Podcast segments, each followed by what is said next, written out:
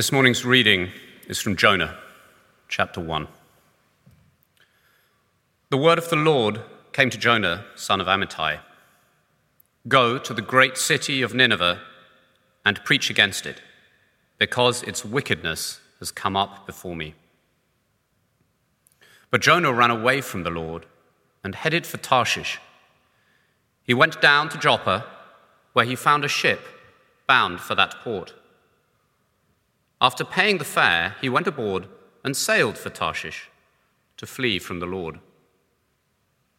Then the Lord sent a great wind on the sea, and such a violent storm arose that the ship threatened to break up. All the sailors were afraid, and each cried out to his own God. And they threw the cargo into the sea to lighten the ship. But Jonah had gone below deck where he lay down and fell into a deep sleep. The captain went to him and said, How can you sleep? Get up and call on your God. Maybe he will take notice of us so that we will not perish. Then the sailors said to each other, Come, let us cast lots to find out who is responsible for this calamity. They cast lots, and the lot fell on Jonah. So they asked him, Tell us, who is responsible for making all this trouble for us? What kind of work do you do? Where do you come from? What is your country? From what people are you? He answered, I am a Hebrew, and I worship the Lord, the God of heaven, who made the sea and the dry land. This terrified them. And they asked, what have you done? They knew he was running away from the Lord because he had already told them so. The sea was getting rougher and rougher, so they asked him, What should we do to you to make the sea calm down for us? Pick me up and throw me into the sea, he replied, and it will become calm. I know that it is my fault that this great storm has come upon you. Instead, the men did their best to row back to land, but they could not, for the sea grew even wilder than before. Then they cried out to the Lord, Please, Lord, do not let us die for taking this man's life. Do not hold us accountable for killing an innocent man, for you, Lord, have done as you pleased. Then they took Jonah and threw him overboard. And the raging sea grew calm. At this, the men greatly feared the Lord. And they offered a sacrifice to the Lord and made vows to him. Now the Lord provided a huge fish to swallow Jonah. And Jonah was in the belly of the fish three days and three nights. This is the word of the Lord. Thanks be to God. Let's pray together. Let's pray that God would speak to our hearts. Father God, thank you for the scriptures. And as we read them and as I speak, I pray you send your Holy Spirit to give me the help I need and to give each of us understanding and a willingness to surrender to you afresh. We pray in Jesus' name. Amen. Well, it's lovely to see you all. Welcome or welcome back, or welcome online if that's where you are. And today we're beginning a new sermon series. And it's about one of the most curious personalities I think we find in the whole of Scripture the man Jonah. Jonah is not your average prophet, if there is such a thing as an average prophet. And you can tell that from the off because the moment God tells him to go in one direction, he deliberately runs off in the opposite direction. From the word go, and the word go comes very early on in the book of Jonah, he tries to run away from God. How stupid can you get? Because how fast do you have to run if you're going to run away from God? Do you think anyone can sprint fast enough to get out of his orbit? No. He is the most reluctant, disobedient, rebellious prophet in the Old Testament, I think. And yet, and yet, he's also one of those, and you can count them on the fingers of both hands, whom God has worked through to bring revival to a whole nation. And what I think is so fascinating about him, as we'll discover week by week, is we'd have no way of knowing quite how rebellious, obtuse, truculent, and stubborn he was, except that he's painfully honest about himself and chooses to reveal to his readers his faults, failures, and somewhat crummy character, all of which make him accessible and intriguing, I think. This book starts with Jonah in a mess, and it ends with Jonah in a mess. And if you and I had been Jonah, I'll wager with you most of us would have chosen to omit chapter one, omit chapter four, possibly not include chapter two, and you'd have a much shorter book. But it's all the more interesting, and we can learn all the more from it because he is so upfront about life as it really happened. Now, we need to get a couple of things out of the way before we dig into this book. The first thing is where to find the book of Jonah. Now, not many of you look as if you're looking at Bibles anyway, but what I was going to say is the easiest way to find the book of Jonah is to look it up in the index. So if you're looking at it online, do that, because it's a short book tucked in Hosea, Joel, Amos, Obadiah, Jonah. It's difficult to find. The second thing one has to deal with because if you say the name Jonah, uh, most people will associate him with a whale. And you want to know so, is it true? Was he swallowed by a great fish? And if you Google this, there are pages and pages of references that you can use to satisfy your curiosity, and it's up to you what you make of it. I'm copying out of that one. Except for me, it's good enough that Jesus seems to treat Jonah as a historic person who actually existed, and in Matthew chapter 12, verse 40, refers to the three days and nights that he spent in the belly of a fish. There is a man called Jonah who's referenced in the book of 2 Kings, chapter 14. And if it's the same guy, and it might well be, then this book dates to about 8th century BC. But now we're going to dig into the text itself. And the first thing I want us to notice is what happens, what happened when God called Jonah. And I'm going to read the first couple of verses.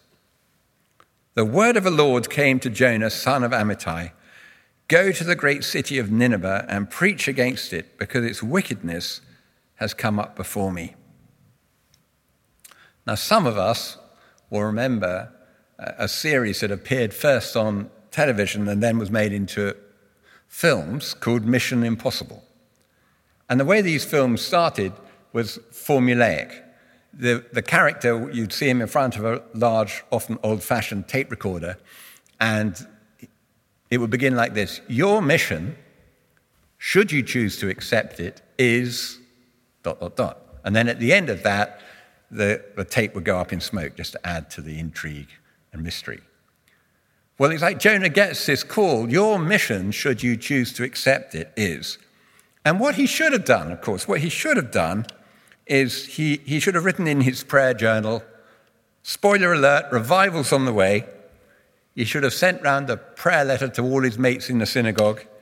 He should have got his hands on the best worship leader he could have found. He should have gone to a travel agent and found a cheap ticket to Nineveh and then, after packing a few extra scrolls in case an evangelistic opportunity came, off he should have gone. But that's not how the book begins. So far, absolutely not. In fact, it struck me as we were singing those songs, Jonah couldn't have joined in any of them. I'm running to your arms, no way. I'm running away. I'm running away. This mission's not for me. Your mission, should you choose to accept it, no thank you very much. And that's the point of what the scriptures are telling us. Joppa and Tarshish were at the opposite ends of the earth. You couldn't get further in their known world, one from the other. And he decides, I'm out of here.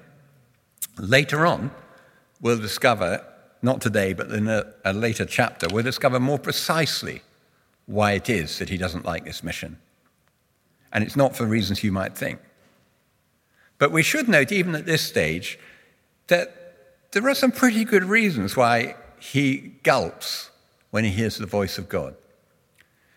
Being sent off to talk to the Ninevites or proclaim something to them is being sent to people who have a reputation for their savagery and their brutality deliberately. It, today, it would be like sent to, being sent to witness to the Taliban in Afghanistan or to Iraq or to any part of the world where the ruling regime is known for its brutality and its hostility to believers. That was the mission he was being sent on. And it's not just the physical danger that challenges Jonah, as a matter of fact, it's the commission that the word of the Lord gives to him. Yes, he is afraid of the people, but he's also uncomfortable with the message he's charged to deliver. And I think we should just stop and notice this that whenever the word of the Lord comes to you, to me, we're going to be challenged. Whenever the word of the Lord comes, we're going to be challenged. It's going to be powerful, but it's not going to be comfortable. Your phone, most probably, like my phone, can take more than one ringtone. And it seems to me that when Jesus speaks into our life, he uses very often two ringtones. One is a ringtone of assurance. And when he rings you with that ringtone, it's to hear things like this Come to me, all of you who are weary, and I'll give you rest. And it's to hear things like this I've come to bring you life, life to the full. And there are many, many, many other things that he says on that ringtone, and we love it. We lap it up, and it's comforting. Things like a bruised reed he doesn't break. But the other ringtone, and sometimes his calls seem to take on both aspects, is not so much a tone of assurance as a demand for assistance. Go into all the world and make disciples. There's an order to what he says, there's an order to what God says. And it's very much come and go. Come, follow me. Pick up your cross and follow me. It's not, not surprising. One of the saints of history says, If this is how you treat your friends, I'm not surprised you got so few of them. It's a challenge as well as a comfort. And you know, like I know, that the word of the Lord has come to us, just as it came to Jonah, and we have been commissioned. Jesus sends out the disciples, doesn't he? All authority in heaven and earth has been given to me. Go and make disciples of all nations, and I'm with you always to the ends of the earth. And I'm not sure there ever has been an easy time or an easy road towards revival, and it wasn't easy for Jonah. And he really seriously didn't like the message he was entrusted to deliver. And the clue is in the sending go and preach against Nineveh. Well, none of us like confrontation. None of us like being sent with a message that's going to rub people up the wrong way. Preach against this city. And I'm pretty sure he's saying to himself, I don't want to deliver a message like that. Because the thing is, sharing God's truth is also two toned. There's a ring of truth, which is appealing. There's more love found in Jesus on the cross than you can find anywhere else. But there's also a sense in which it contrasts with everything else that's going on around you and it's going to be confrontational to present the truth. And I think that's more true for us today than it has been any other time in a generation. The same truths are heard differently. It's considered rude or inappropriate or embarrassing to promote one religion as superior to another. And Christianity doesn't do that. Christianity presents Christ as superior to all other religions. he is either the Lord of all or he's nothing. And that's a very inconvenient truth if it's true. No wonder people are jittery about talking about God. If Jesus can say, No one comes to the Father except through me, then even in that sentence, you are like preaching against a whole society. Well, Jonah knows exactly what to do in the face of such a commission. He just says, I'm out of here. I, am going on a, on a world cruise. Count me out. And he books in on his cruise and he goes downstairs, verse 5, and he falls fast asleep. When Jonah heard the call, he was alarmed and he hit the snooze button. That's the point. And he settled down, and disaster nearly comes on the ship. Now, the second angle on this chapter I want to look at is this what happens when God's messengers doze off? What happens when God's messengers doze off, go to sleep on the job? Well, R.T. Kendall, in his uh, sermon series, he just made a very simple point here that a Christian believer on the run is like someone who's going to sleep or gone to sleep in so many ways, or sleeping, sleepwalking through life. Just like Jonah, God's ambassadors seem to go to sleep when they most need to be awake. And when Jonah's asleep, the situation goes from bad to worse. And I think it's easy to parallel this. If God's kingdom people take a collective nap, is it surprising that things become less and less godly? Of course, it isn't surprising. It's just like going to sleep at the wheel. You don't expect something good to happen next. And when he wakes up, he sees, well, it's a storm and chaos all around him. Now, there's a problem with going to sleep. I've seen people asleep in all sorts of places, and I've fallen asleep in all sorts of places. You know, people fall asleep in concerts, they fall asleep in plays. I've seen people asleep in lectures. I've even seen people asleep in churches. My favorite place to fall asleep is Lord's cricket ground. And the thing is, when you wake up, you don't know what you've missed. And you don't even remember, most times, falling asleep. It just sort of comes upon you. And I have this feeling that historians of social history will look back on the last five and ten years and just say, where was the church? Where were God's people? Where was their voice? Were they lulled into a slumber? How can it be that so many laws were passed in which a Judeo Christian ethical understanding just isn't there. Just think, I mean, you don't have to think very hard or very long. The laws about the sanctity of life, both the beginning and the end of life, the laws about the sanctity of sex, pretty much the sanctity of anything, because the whole idea of sanctity has just up for grabs. And when God's messengers, you and me, muzzle ourselves, then other voices are going to get heard more and louder. And while Jonah's been dozing off below decks, catastrophe has been coming upon the whole ship.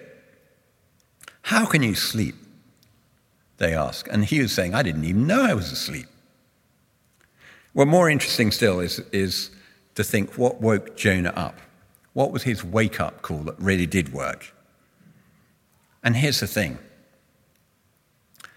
he came to realize in an instant that he actually had the answer to the questions that the people were asking.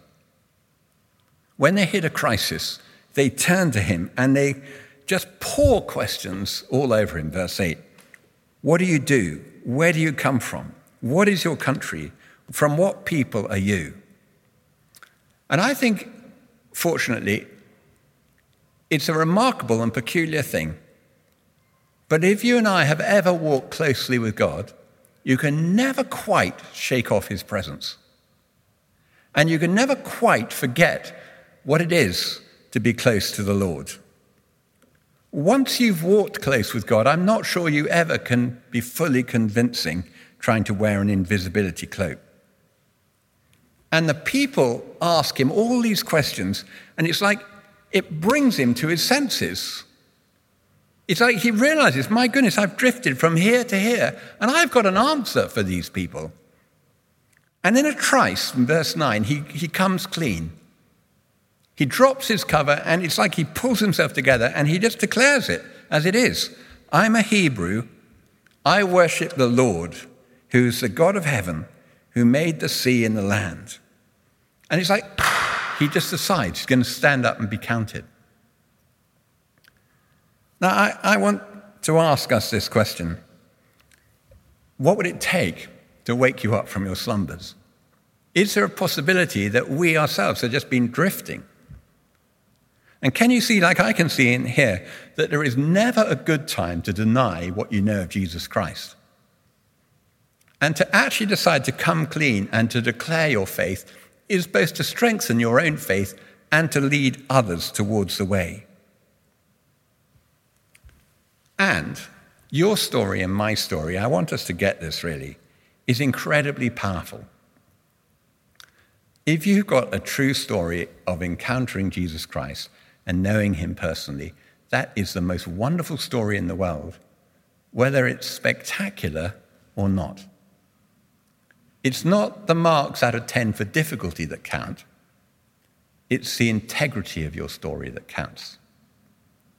It, it's the best story in the world, which is why I can never quite understand when I've sometimes met parents who are shy of talking to their children about their faith because it's the most wonderful thing you could share with them.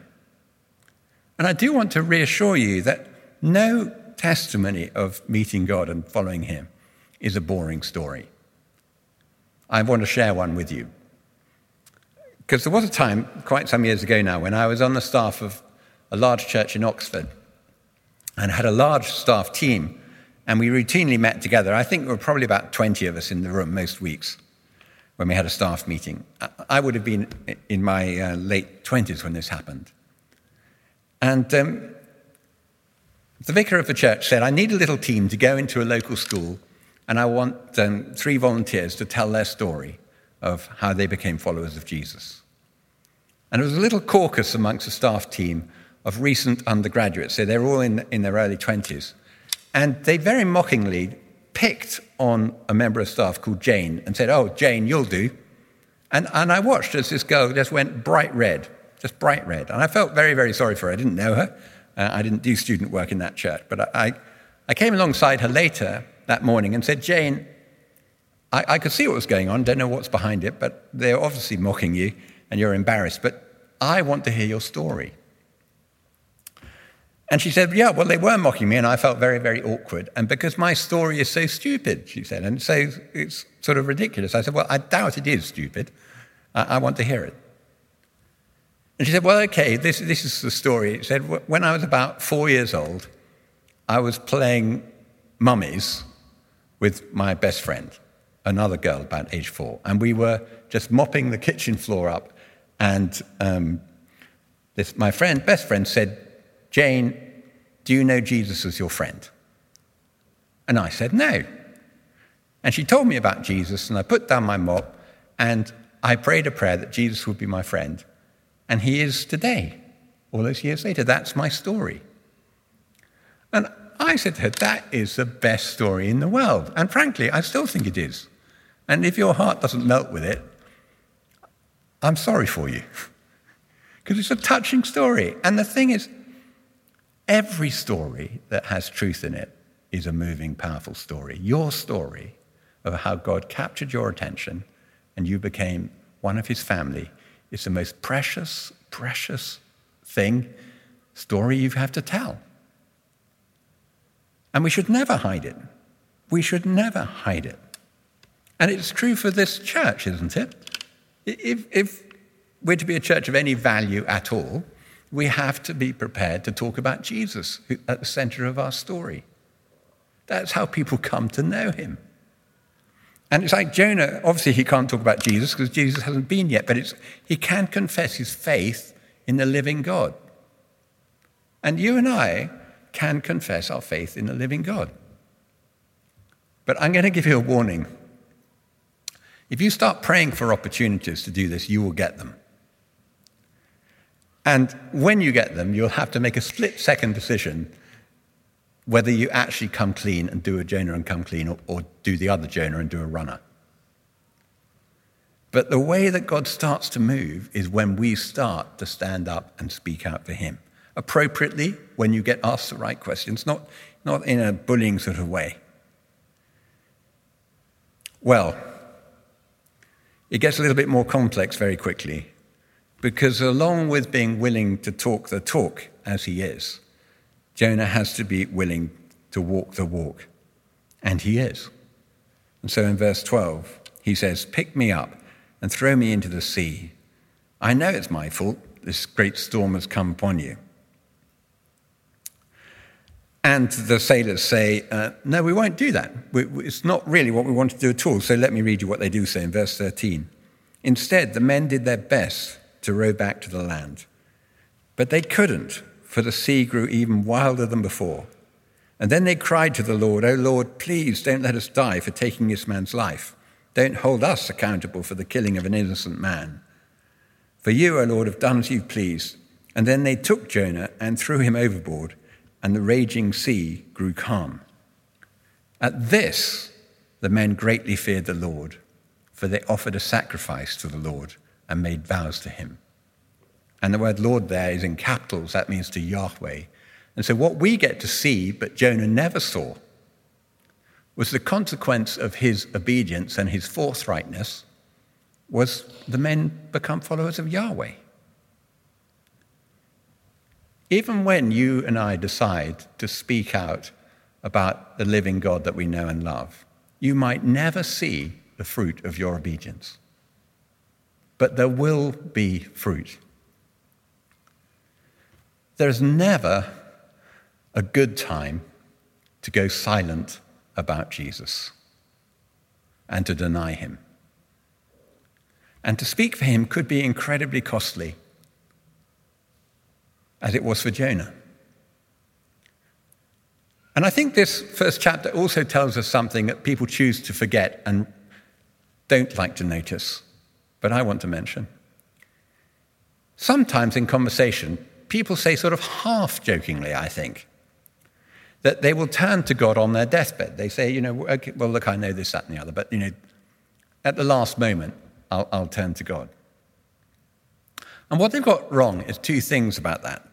Number one, of course, pretty obvious. We don't always know when our last moment will be. So it's, it's, you're, you're kidding yourself if you think that's going to be easy to arrange.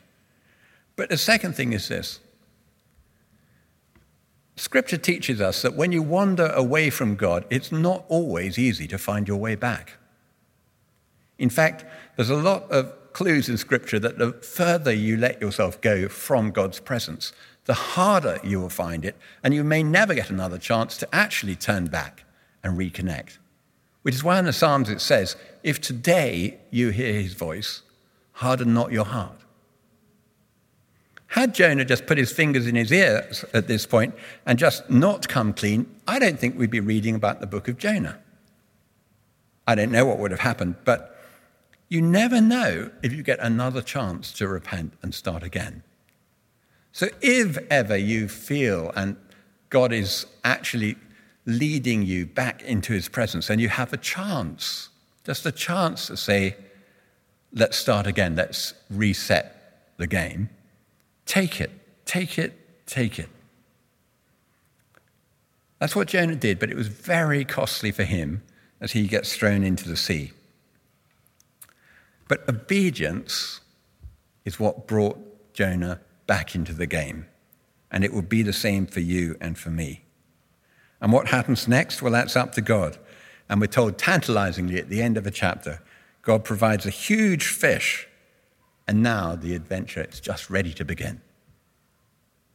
Let's pray.